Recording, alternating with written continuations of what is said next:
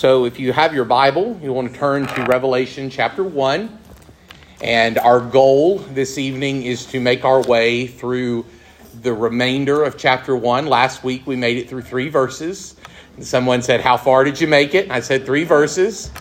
And they said, This is going to take a while. Well, last week was different because we had so much introductory material.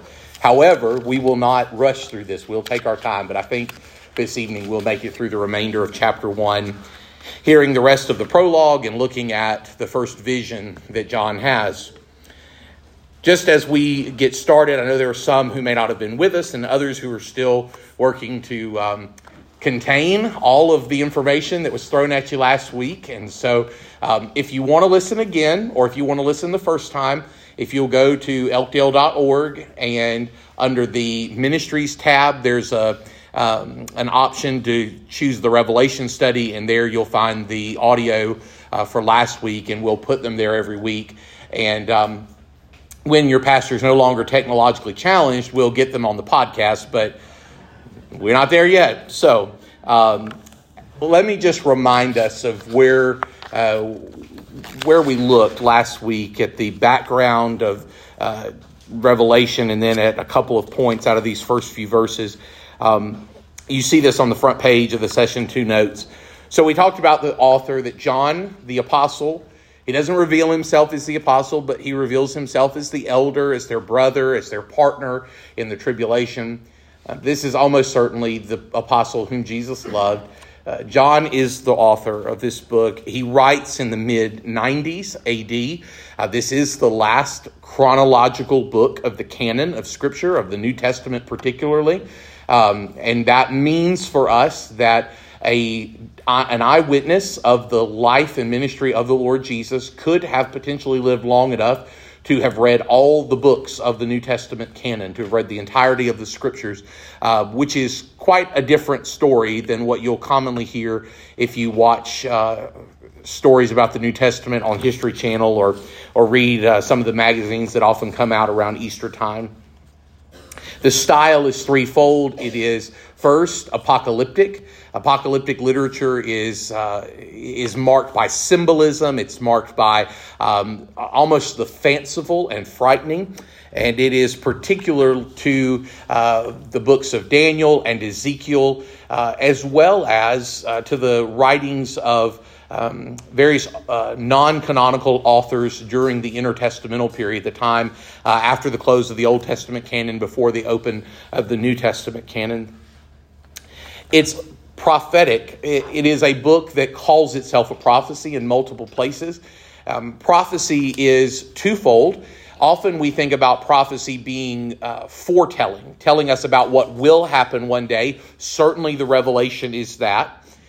But when we look at the Old Testament idea of prophecy, it is more often forthtelling. It tells what the church or what the people of God need to hear in their day. And uh, the revelation is that as well. It is a call to think about the things that are and the things that will be, uh, the things that are to come, and also, it is a call to then put those in uh, to application to allow that knowledge of what Jesus reveals to his church to impact the way we live in the here and now. And then this book is an epistle. It is a letter to the churches, particularly to seven churches of Asia Minor. And we'll speak about that a little more this evening. The purpose of the revelation is to both warn of impending tribulation and to witness to the Lamb who, through his death and resurrection, calls the church to overcome. One of the things that we will remember over and again through our study of the Revelation is that the Lamb has overcome, therefore, we, the people of God, can overcome as well. Uh, we overcome through him, through his blood, through his sacrifice. And if we do not overcome, then we will be left undone in our sin. There is a call to conquer. You see the structure of the book, it is um, simply organized around a prologue, an epilogue, and in between four visions. The first part of the first vision we'll look at this evening. And then we think about how to approach the book. We, if you remember last week, uh, we spent a lot of time talking about the four major views of the Revelation, how to approach this. Uh, they are classical or historical premillennialism, dispensational premillennialism, postmillennialism, and amillennialism. And then there are four particular views of how to how to judge or how to assess the historical events uh, that are described in the Revelation itself. And so we've reduced this uh, from purpose of study. Uh, the, the position I'm taking is um, a classical or historical premillennialism with a futurist view. Uh, I'll not read all of that paragraph, but that'll give you uh, some more explanation. As I told you last week, if that's not the camp you're in, and you may say, Preacher, I, I don't know what camp I'm in. Uh, I'm in a different camp or I'm in no camp. I just recognize this sounds different than what I've heard before. That's okay. We're just not going to take time in this setting to chase all of the rabbits of the various views. Um, it would lead to a lot of confusion and it would not be productive. So I encourage you to get Steve Gregg's book, um, the four commentary view, the four view parallel commentary, uh, that'll take you through the whole book and show you application and interpretation for the various views. Um, and if you have questions, you can ask me afterwards or at another setting. We began by looking at these first three verses of the prologue and talked about the qualities of the revelation.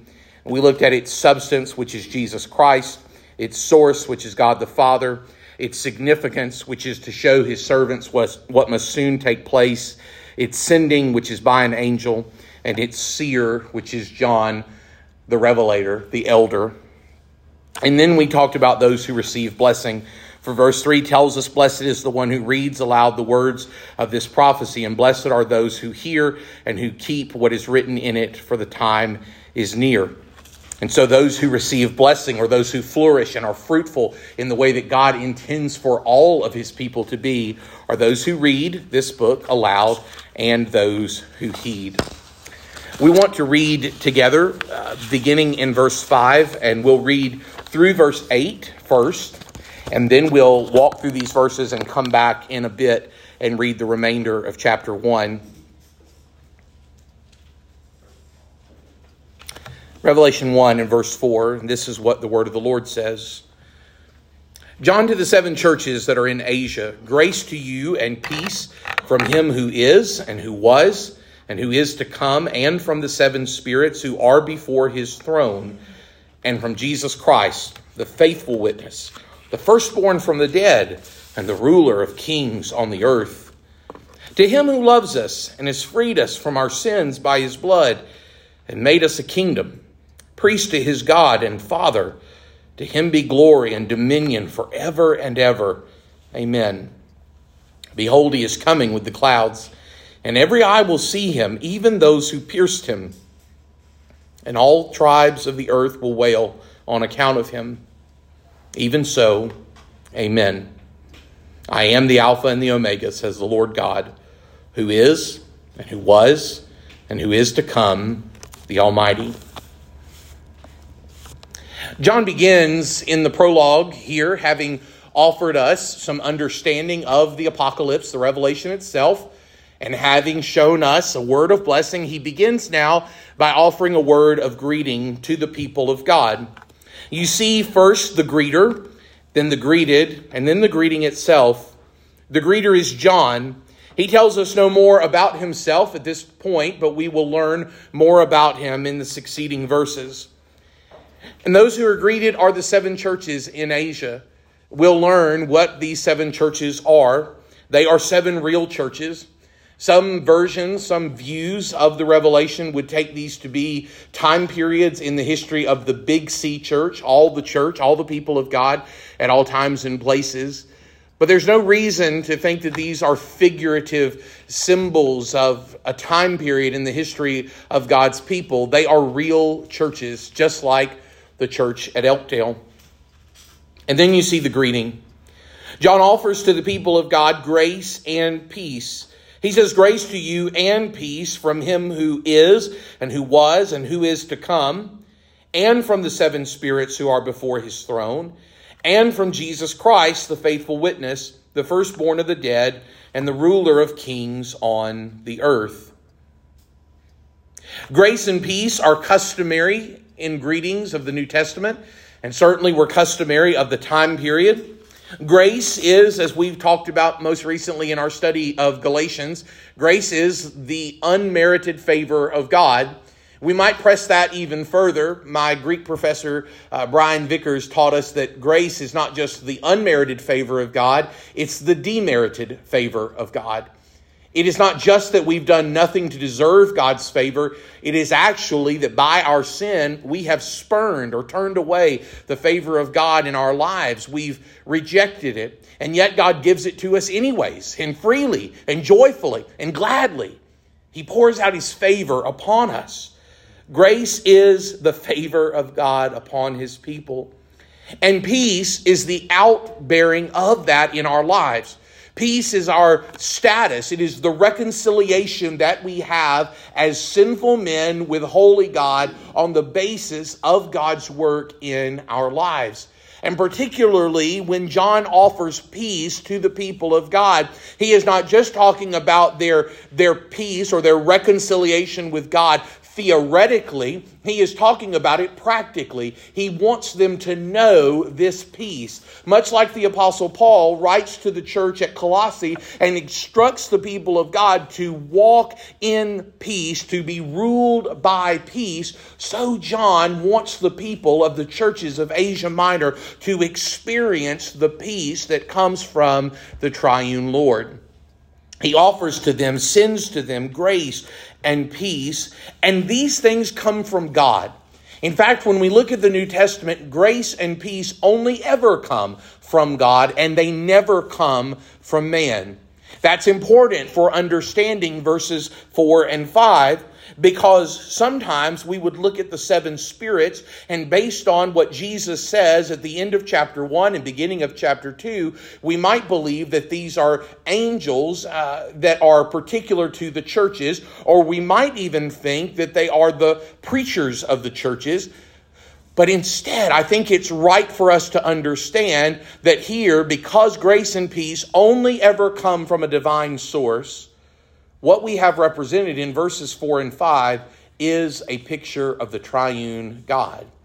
And so you see first a reference to God the Father. It says in verse 4 Grace to you and peace from him who is, and who was, and who is to come. Here is the reference to the Almighty, to God the Father, the head of the Godhead. And God the Father is the one, like the Spirit and Son, they share their attributes together. What is true of the Father is true of the Spirit, is true of the Son. And yet the leading person of the Godhead is marked out by this all encompassing control because of his all staying reality. He is the eternal one. He was. He is. He is to come. Of course, what is in reference here is the background of Exodus chapter 3. And you remember there, Moses wants to know what is the name of God? If he is to go and represent God and fulfill the prophetic work that God is calling him to, what is he to say about this God? Who is it that sends him? And you remember that God reveals his identity, at least in part, to Moses. And he says, I am Yahweh. I am that I am. One translation of that term, Yahweh, is the eternal ising one. He's the ever ising one. He's the one who always is. In eternity past, He is. In eternity future, He is. And in the present, in the midst of human history, He is. He is by His very person eternal. And so he is in control. And then there's a reference to God the Spirit. You see that he says that this grace and peace are from the seven spirits who are before his throne. One of the things that we'll learn as we walk through the apocalypse, the revelation, is that we are to take everything seriously, but we are not to take everything literally. There are symbols used in the nature of apocalyptic writing. In fact, we are told that by John himself. Often, John will say, I saw something and it looked like. I heard something and it sounded like. And that's John's way of pointing us in to the fact that we should take this seriously. There is really something being communicated. There is a truth that we're to understand, but but it's not to be taken literally. Not everything is literal. Much of the revelation is symbolic, and we should be looking to see what is being symbolized. And so when we read in Revelation 1 and verse 4 about the seven spirits who are before his throne, we, I don't believe, are to take this to be seven particular spirits. There are not seven Holy Spirits. Instead, we're to understand seven as a number of completion, as full fold, as the whole of something. And so when John says that I saw and I'm commissioning to you grace and peace from the seven spirits before the throne of God, he is saying that I want this grace and this peace to come into your life from the triune Lord, from God the Father, who is and who was and who is to come, and from God the Spirit, the sevenfold Spirit, the full Holy Spirit who gives life to the people of God and causes them to be born again from above. And then he says that grace and peace come from God the Son. He says in verse 5, from Jesus Christ. And he tells us three realities about Jesus Christ. He says, first, from Jesus Christ, the faithful witness. The word for witness here is the word from which we get our English word martyr. And when you think of a martyr, you often will think about someone who dies for their faith for a cause. But the word martyr did not have that connotation yet in, in human history. This word doesn't mean someone who dies for their faith, not at this time. Instead, it means someone who is a witness, someone who testifies to what they have seen and heard. And John says about Jesus that he is the faithful witness. Jesus is the one who is always testifying to the truth. Jesus is the one who is always pointing us to who the Father is. Jesus is the one who is always revealing the reality of redemption by his own sacrifice. He is the faithful witness. Then John says, number two, not only is he the faithful witness, he is the firstborn of the dead. This is this idea of the firstborn in, in the Hebrew culture uh, carries the idea of primogeniture. Primogeniture is the system in which the, the eldest child receives the bulk of the inheritance or the estate. It's the way of preserving a family's position and honor and, and their legacy and impact on the world. And so when John says that Jesus is the firstborn, he's saying that, that Jesus is, he's not the created one. Instead, he's saying Jesus is given priority of place among the family of God. It's not that Jesus was literally uh, uh, born and became God. It is that Jesus, the eternal God, became man and by accomplishing salvation has been exalted to priority of place. He's been given a position of authority. He has been given a position of rule and control and reign. And it is because he has conquered death. He's the firstborn from the dead. Jesus is the first fruits of the resurrection. Paul would say it's the same concept. Here, what we're to understand is that Jesus, by virtue of his crucifixion and his resurrection, has been exalted by God the Father, given priority of place in the family of God, and he is the one who causes every person to have hope that death is not the end because he conquered death for us. And then there's a third attribute of Jesus that John points out. He says at the end of verse 5, He is the ruler of kings on earth. John wants you to understand that of all the authorities in your life, none of them are greater than Jesus. And the reason that you need to know that, and the reason that I need to know that, is because the authorities, the human institutions of governance over us, are often despotic and wicked, totalitarian, authoritative, in ways that do not lead to human flourishing, but actually cause people to suffer and to despair. And sometimes, in the face of those kind of human institutions of governance, the people of God are disheartened and discouraged. And often we will find ourselves wondering first, does God care? And second, is God in control? And so, because the people of God are beginning to experience difficulty, hardship, tribulation, persecution, suffering, on account of their faith in Jesus Christ, John says from the outset Jesus is the ruler of kings on the earth. You may find yourself under a human authority who does not cause you to flourish, who doesn't want you to enjoy life, who doesn't want you to succeed. But don't give up because that human authority is not ultimately in control. Jesus is. So the first thing that John gives us is a word of greeting. And then in verses 5 and 6, he gives us a word of praise. There's a, a doxology here. In verse 5, he says, To him who loves us and has freed us from our sins by his blood, and made us a kingdom, priest to his God and Father, to him be glory and dominion forever and ever. Amen. It's a word of doxology, a word of praise. And so here there's a hymn to God. It's a call for the people of God to offer up worship to the Lord. So I want us to answer some questions as we look at these two verses. And the first question is this Who is worthy of our praise? Certainly, we would say the triune God is worthy of our praise. God, our Father, Son, and Spirit, is worthy of our praise. John is not denying that, but he is particular in the object of his devotion here, and he calls us to give praise to Jesus Christ. We know that because he says to him who loves us and has freed us from our sins by his blood and made us priest to his God and Father. So clearly, in John's view here, this word of praise is being offered up to God the Son, the Lord Jesus Christ.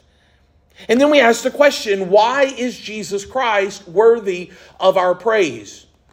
You may say that's kind of a simple question. I mean, here's a softball, right, at the beginning of this great study. And certainly it, it is kind of a softball question. It's easy. But if we don't get this right, we won't get anything else right.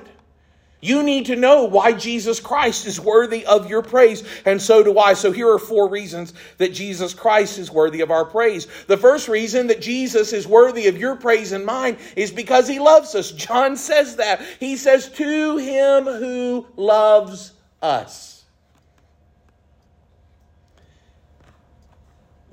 There are days when you are not lovable. And there are days when I'm not lovable. Uh, there are days when we get up out of bed on the wrong side, it would seem. We don't have the coffee that we would enjoy most mornings. We, we are immediately inundated with responsibilities from our jobs or our families that, that put us off. And we find ourselves frustrated and difficult to get along with. And the people around us they struggle to love us. And spiritually speaking, we are almost always difficult to love.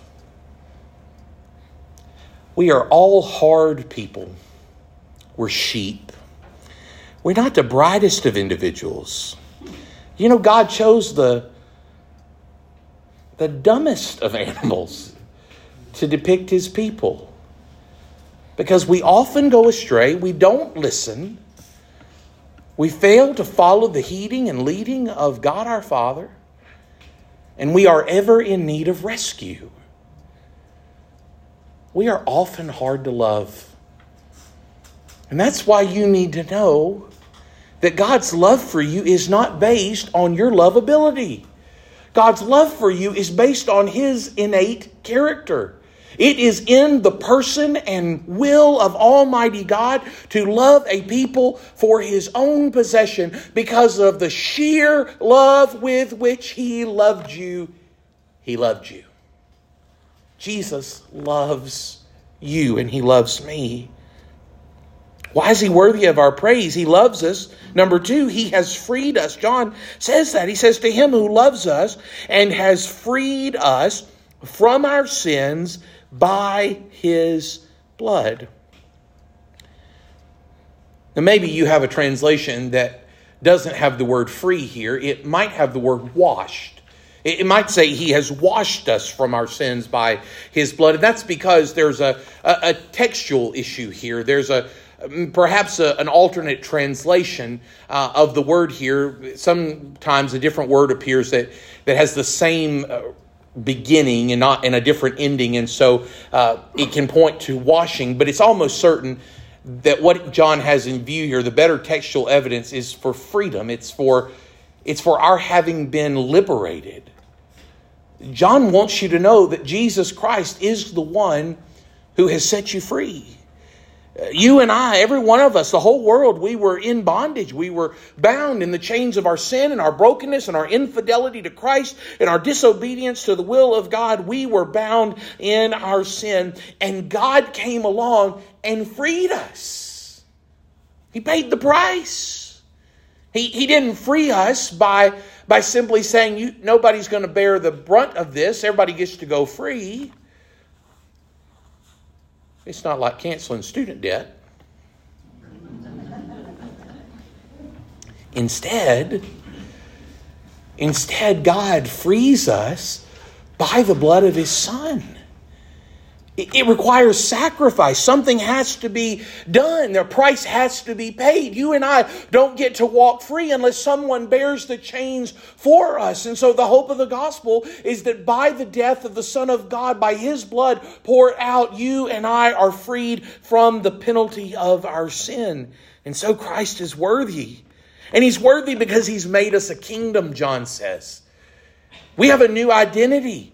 Certainly, John is going back to Exodus 19, verses 5 and 6, and the desire of holy God to have a people who would be a kingdom of priests, a holy nation, God's own special possession. It's what Peter talked about in 1 Peter chapter 2, verses 9 and 10 and 11, where he talks about the fact that we were once uh, not a people, but now we've been made God's people, and we once had not received mercy, but now we've received mercy. And, and because of that, we've been called out of darkness into marvelous marvelous light. We, we have a new living space. There's a new reality about us. Paul said in Colossians 2 that we were delivered from the domain of darkness and we were delivered into the kingdom of God's beloved Son. Once you and I were absolutely on our own, hopeless and helpless, we were wandering in the muck and mire of our sin with no possibility of saving ourselves. And the sheer grace of the Lord Jesus Christ came into our lives and took a bunch of ragtag sinners and put us together in His eternal kingdom. It's why on Sunday I I drove home the reality that we belong to each other. Because once we didn't, once we had no unity, but now we've been united by faith. And He's made us priests to the Father. He says, He made us a kingdom, priests to His God and Father. Jesus is our high priest, but Jesus employs us as priests, as those who offer worship and acceptable sacrifice to Him. We don't dive too deep here, but just for a moment, let me tell you that, that there's good reason, there's good reason for us to understand that what comes in the revelation is a redemption and a renewal of what once was in the garden. In the Garden of Eden, there were two people, Adam and Eve, that God created for his own good pleasure, who were given instructions about how to honor him. And theologians say that what's being depicted in the story of Adam and Eve is the portrait of a temple. It's a temple in the garden that God creates. It's a place where acceptable worship is offered to God in obedience to his command. And then sin messed all of that up.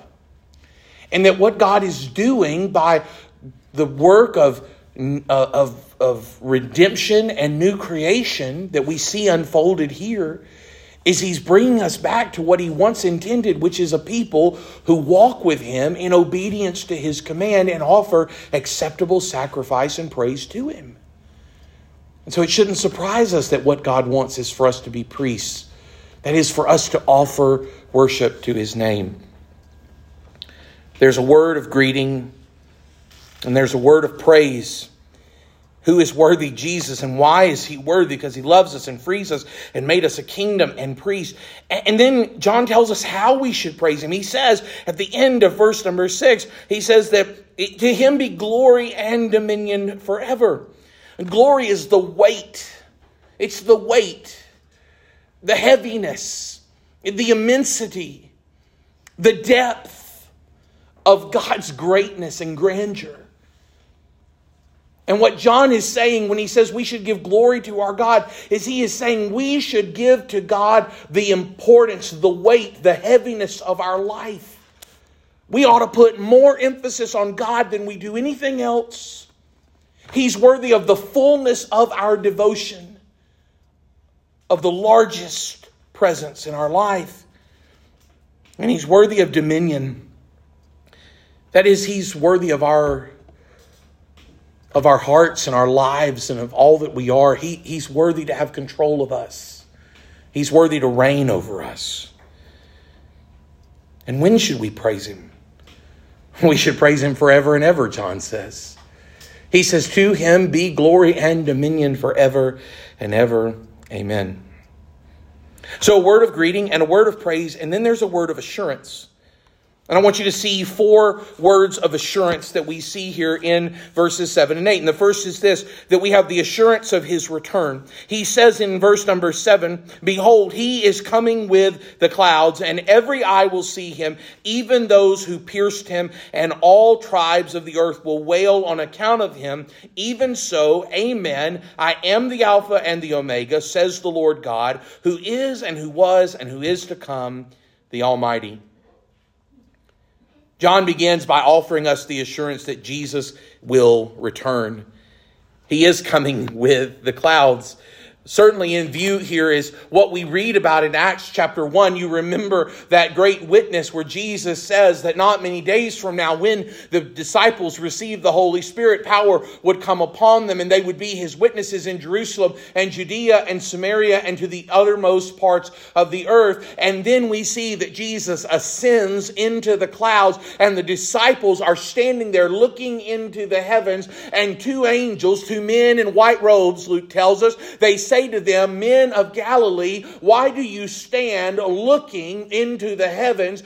Jesus, who you saw ascend, he will come in like manner someday. And so, what we have is a fulfillment of that reality that just as Jesus ascended into the clouds, so one day he is coming in the clouds for his own. He will return. There's assurance of that. There's assurance, number two, not only of his return, but there's assurance of his recognition.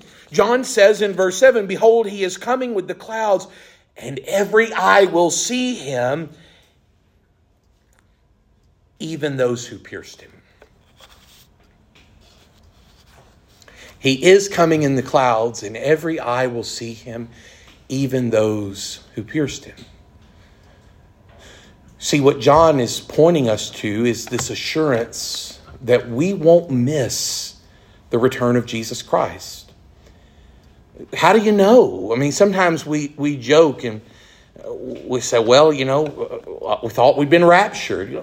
No, we, we won't ever think that. It will just happen. We won't miss the return of Christ. None of us will, those who are believing and those who are unbelieving those who are believing won't miss it because his return will bring them into eternal unity with him. It's what Paul talks about in 1 Thessalonians chapter 4 that so we will forever be with the Lord. And those who do not know him, those who pierced him, John says, That's everybody who's outside of him. It's, it's not to say that these are just the Romans or just the priests. It, it's not even to say that, that these are just those who lived in the days of Jesus. It, it's to say those who are outside of him, those who are going to be held to account for his crucifixion because they did not receive his redemption, they won't miss him either. And the reason you know that they will recognize him when he returns is because of the assurance of his retribution. That's number three, the assurance of his retribution. It says there, Behold, he is coming with the clouds, and every eye will see him, even those who pierced him, and all tribes of the earth will wail on account of him. Even so, amen. The revelation of John is not given to scare us, but there are some scary things in this book. And greater than the deepest and greatest tribulation that will face the world, including the people of God, is the sure and certain judgment of God and the Lamb against those who do not wash their robes white in his blood. Charles Wesley, the great Methodist hymn writer, penned a beautiful hymn called Lo He Comes with Clouds Descending. If you've never heard it, I cannot strongly recommend it enough. And in this hymn, Charles Wesley talks about the process of Jesus' return and its effect on the world. And one of the lines of this great hymn text tells us that those who set at naught and sold him, pierced and nailed him to the tree, will be left deeply wailing, deeply wailing, deeply wailing, shall their true Messiah see. You and I have the assurance that Jesus will return and he will be recognized. And the retribution of his justice against those who pierced him will be sure. Because the nations of the earth, the tribes of earth outside of his kingdom, will wail on account of him. And then there's the assurance of his reign. For he says, I am the Alpha and the Omega, says the Lord God who is and who was and who is to come. In verses 9 through 20, you see the beginning of the first vision. We may not make it through all of this, but we will make it as far as we can.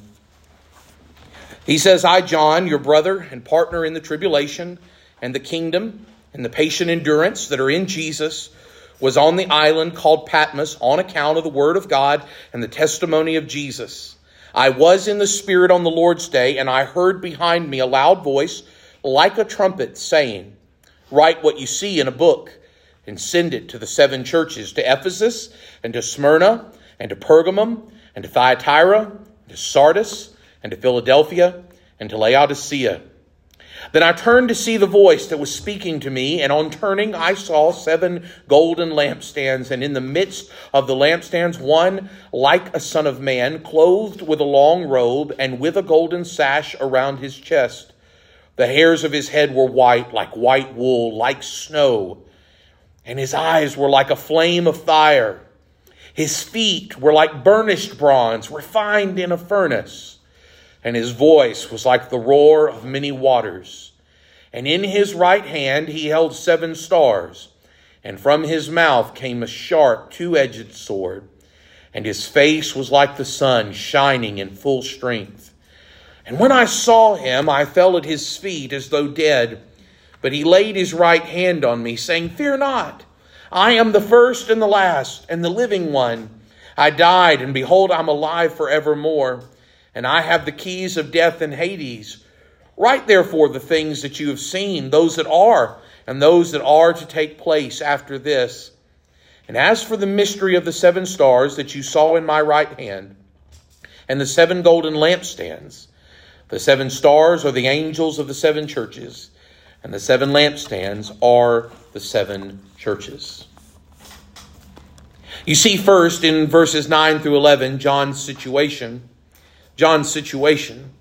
Verse 9 tells us his physical situation. He says, I, John, your brother and partner in the tribulation and the kingdom and the patient endurance that are in Jesus, was on the island called Patmos on account of the word of God and the testimony of Jesus.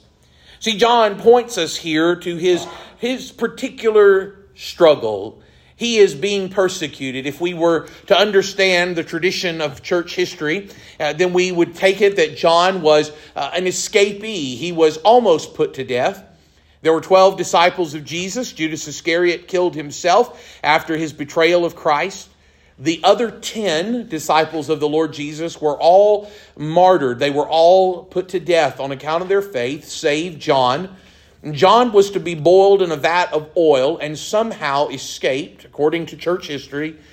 And after that, because of his preaching of the word of the Lord, because of his witness for Jesus Christ, he was exiled to the island of Patmos in the Mediterranean Sea that's his physical situation. He's exiled, he's away from the people of God. But his place away from the people of God has not put inside of him a despair of his situation, nor a betrayal of his people. Instead, John is ever committed to the people of God because of his faith in Jesus Christ. What stands out for us in John's witness in verse 9 is this his identification with the people of God. See, John doesn't lift himself up and, and say, somehow I'm removed from the difficulties of a Christian life. Uh, John doesn't say, You're going through hard times, but let me sit over here in my private corner where I never experience any pain and tell you how to persevere in the midst of difficulty. Instead, John writes and he preaches from a place of brokenness and despair in his own situation. He's talking about how to overcome because John is learning how to overcome. And so I think John teaches us fourth four realities about the partnership between pastor and people. So I've said them this way. Number one, your pastor is your partner in tribulation. John says, John, your brother and partner in the tribulation, in the difficulty, in the trouble. This is not something that is put off. It's not far from their circumstances. It's not something that's removed from them. It's something they're walking through. And John says it's not just something that the people in the church experience, it's, it's something he experiences. John was an elder in the church at Ephesus, according to church history. And so after he's after Paul is ministered at Ephesus, John's made his way there and become a leader in the church at Ephesus. He has a closeness and an affinity to these people. They're his people, he cares about them. And John says, I know you're going through difficulty and suffering and trouble. I just want you to know I'm there too. Pastor and people walk through difficulty together. If we don't walk through it together, we won't achieve what God wants us to achieve for the sake of His glory and His kingdom in the world. We belong to each other.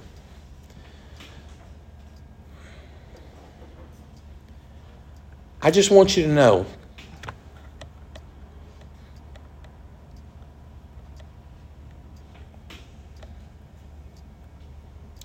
that Mary and I love you deeply, more than we can convey. And the only thing we want to do in our lives is give ourselves for the sake of Christ and His church. And that's not unique to me or to us. That's the call in the heart of every pastor. It's why God sets us apart to this work. It's why God sends us to his people.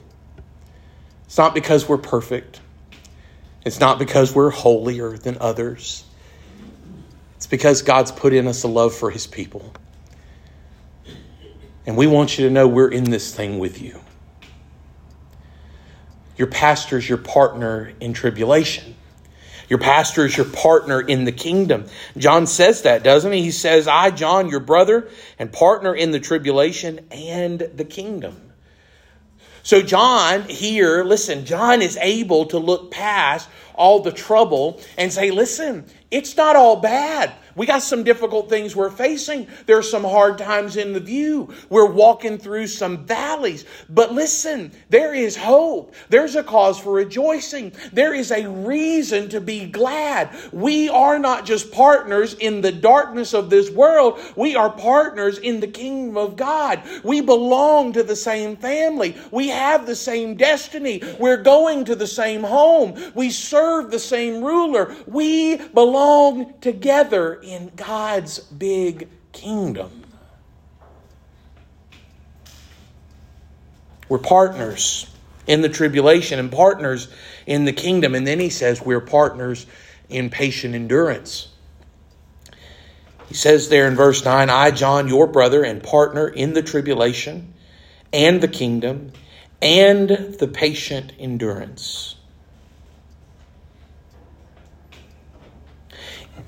John is calling us to overcome in this book. It's a call to persevere, it's a call to endure, it's a, it's a call to overcome by the blood of the Lamb, by the word of his testimony. And that call to persevere or to endure, it's practical because we really are going through some difficult things. I've told you before, some of you probably haven't heard it. So you hear it now, you hear it again many times. That my philosophy of ministry is it's really simple. I want every person who begins a walk of faith in Jesus to finish a walk of faith in Jesus. Because you and I know plenty of people who've walked away before they finished. We know people who had an experience of grace, they made a decision, they they followed through in a public act of baptism. They, they were joined to a congregation. And then somewhere along the way, they drifted. And I don't just mean they drifted from church attendance or they drifted from their faithfulness in giving or serving. I, I mean, they drifted from Jesus. Where once he had the controlling factor in their life, now he's all but a distant memory.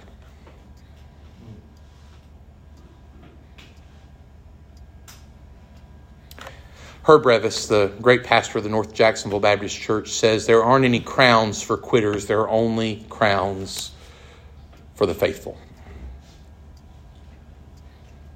John says we're partners in the patient endurance. We've got to get to the finish line.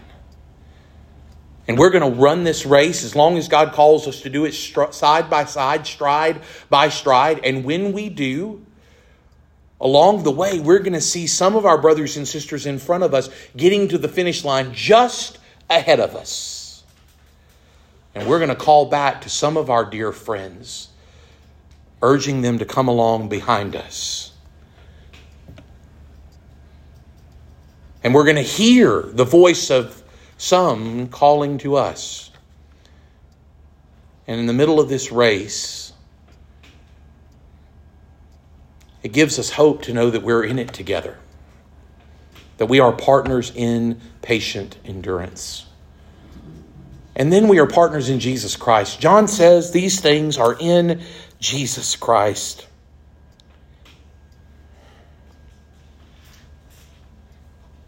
You and I, we have been made kin, family, brought into the same tribe, all because of Jesus. The unity that we have is because of Him. It is not because of ourselves. It's not simply because our values are aligned. It's not simply because we have a similar social background. It's not just because uh, we have the same political affiliations. It's not even because we same the, share the same family tree. It is because we have a partnership in Christ Himself.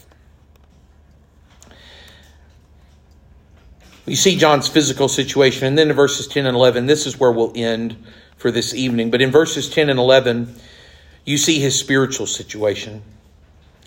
I want you to see in these two verses three requirements for genuine worship. Three requirements for genuine worship. Let me read them again. John says in verse uh, number 10 I was in the Spirit on the Lord's day, and I heard behind me a loud voice like a trumpet saying, Write what you see in a book and send it to the seven churches to Ephesus and to Smyrna and to Pergamum and to Thyatira and to Sardis and to Philadelphia and to Laodicea.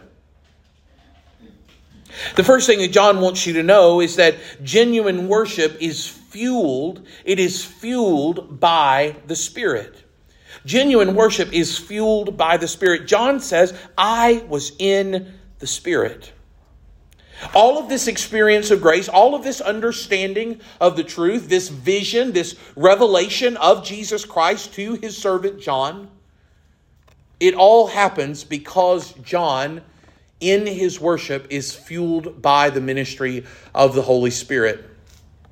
You remember that Jesus, in John chapter 4, encountered a woman at the well. And there he offered to her living water. You remember her response? What'd she say? Sir, tell me where I can get it so that I won't have to thirst anymore.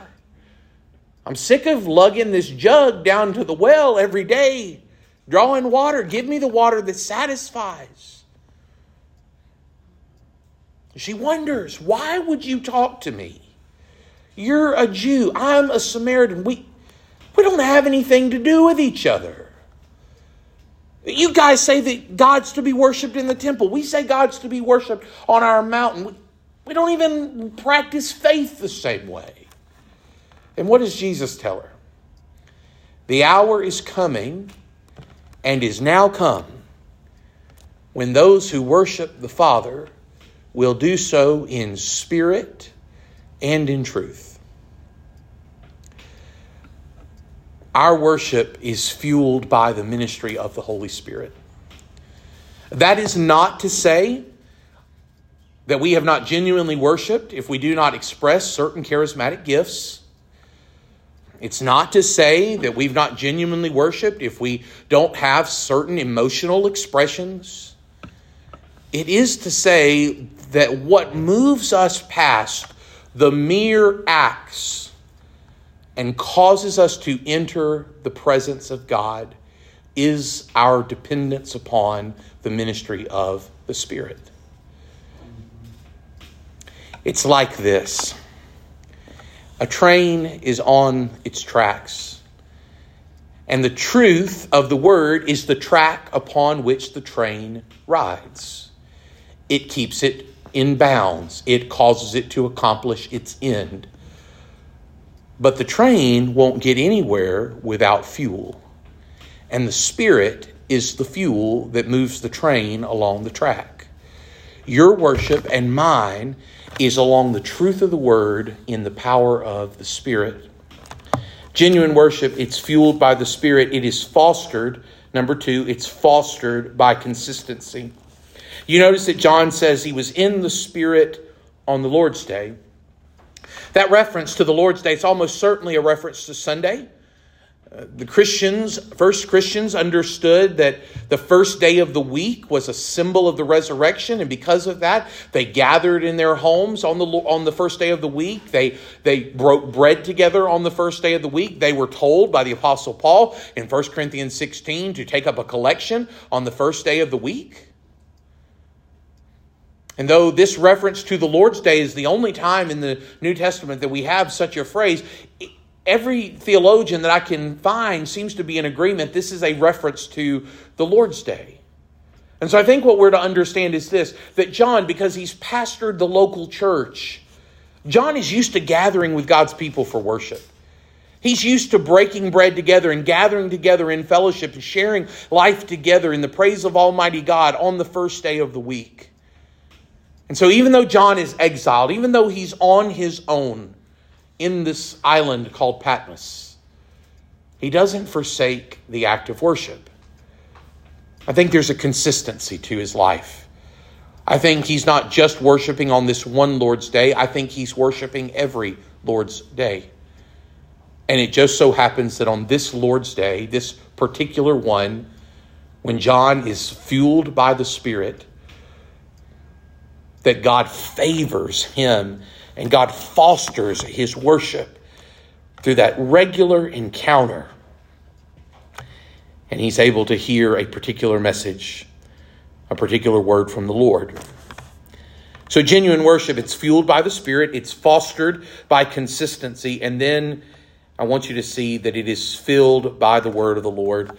John says, I was in the Spirit on the Lord's day, and I heard behind me a loud voice, like a trumpet, saying, Write what you see in a book, and send it to the seven churches to Ephesus, and to Smyrna, and to Pergamum, and to Thyatira, and to Sardis, and to Philadelphia, and to Laodicea. Because John worships in the Spirit and because John is consistent in his worship, he's put himself in a position to hear, to be filled with the word of the Lord. You and I, when we gather for worship every week, we ought to come expecting to receive, to receive the word of the Lord and we receive a written word. We receive a word that has been completed and a word that has been affirmed through the centuries by the Spirit's work. A word that God empowers. And yet we open this book in our times of corporate worship, in our grow groups and Sunday school classes and in other settings, and we do it because we believe that we will receive instruction from the Lord Himself, that God will speak to us. And my friend, if you don't come expecting for God to speak to you, that might be telling. It might say that you've not been listening. It might say that you've been satisfied with what you've heard. It might mean that that's why your experiences of worship are sullen or lackluster.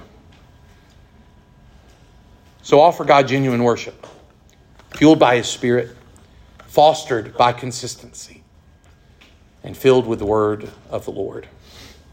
Father, we pray that you take this word that we've heard and hide it in our hearts so that we would not sin against you.